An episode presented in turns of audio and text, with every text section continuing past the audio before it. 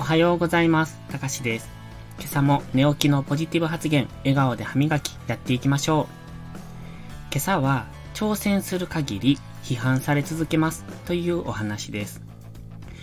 無条件で自分の味方になってくれる人ってそうそういませんよね。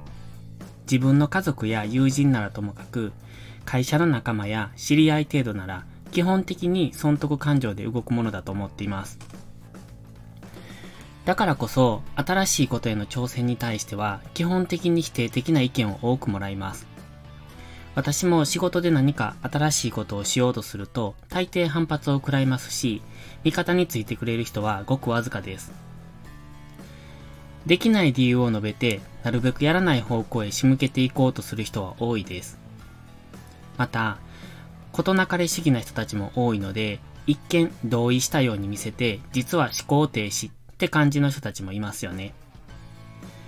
別に反対や反発、批判する人たちを責めているわけじゃなく、これって人間の普通の行動なんだと思います。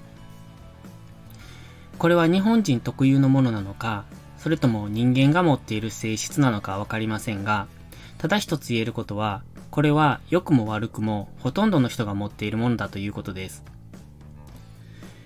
人間としての防衛本能なのかもしれませんね。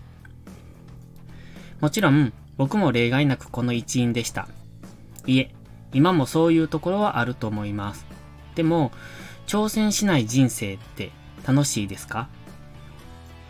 そう自分に問いかけたとき、なんて答えるんでしょうか？人生楽しみたいって思うのに、幸せになりたいって思うのに、何もしなくてどうやってそうなるんだろうって思いませんか？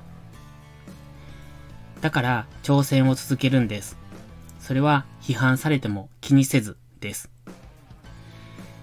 自分が正しいと信じて進む道はいつか開けます。そして一緒に歩いてくれる人たちは必ずいます。それは歩くことを諦めない限りです。挑戦しましょう。僕と一緒に批判され、くじけそうな時は、一緒に励まし合い、協力していきましょう。自分はできる、今日も絶好調って声に出していきましょう。それでは、いいことから始めよう。今日も元気よく、いってらっしゃい。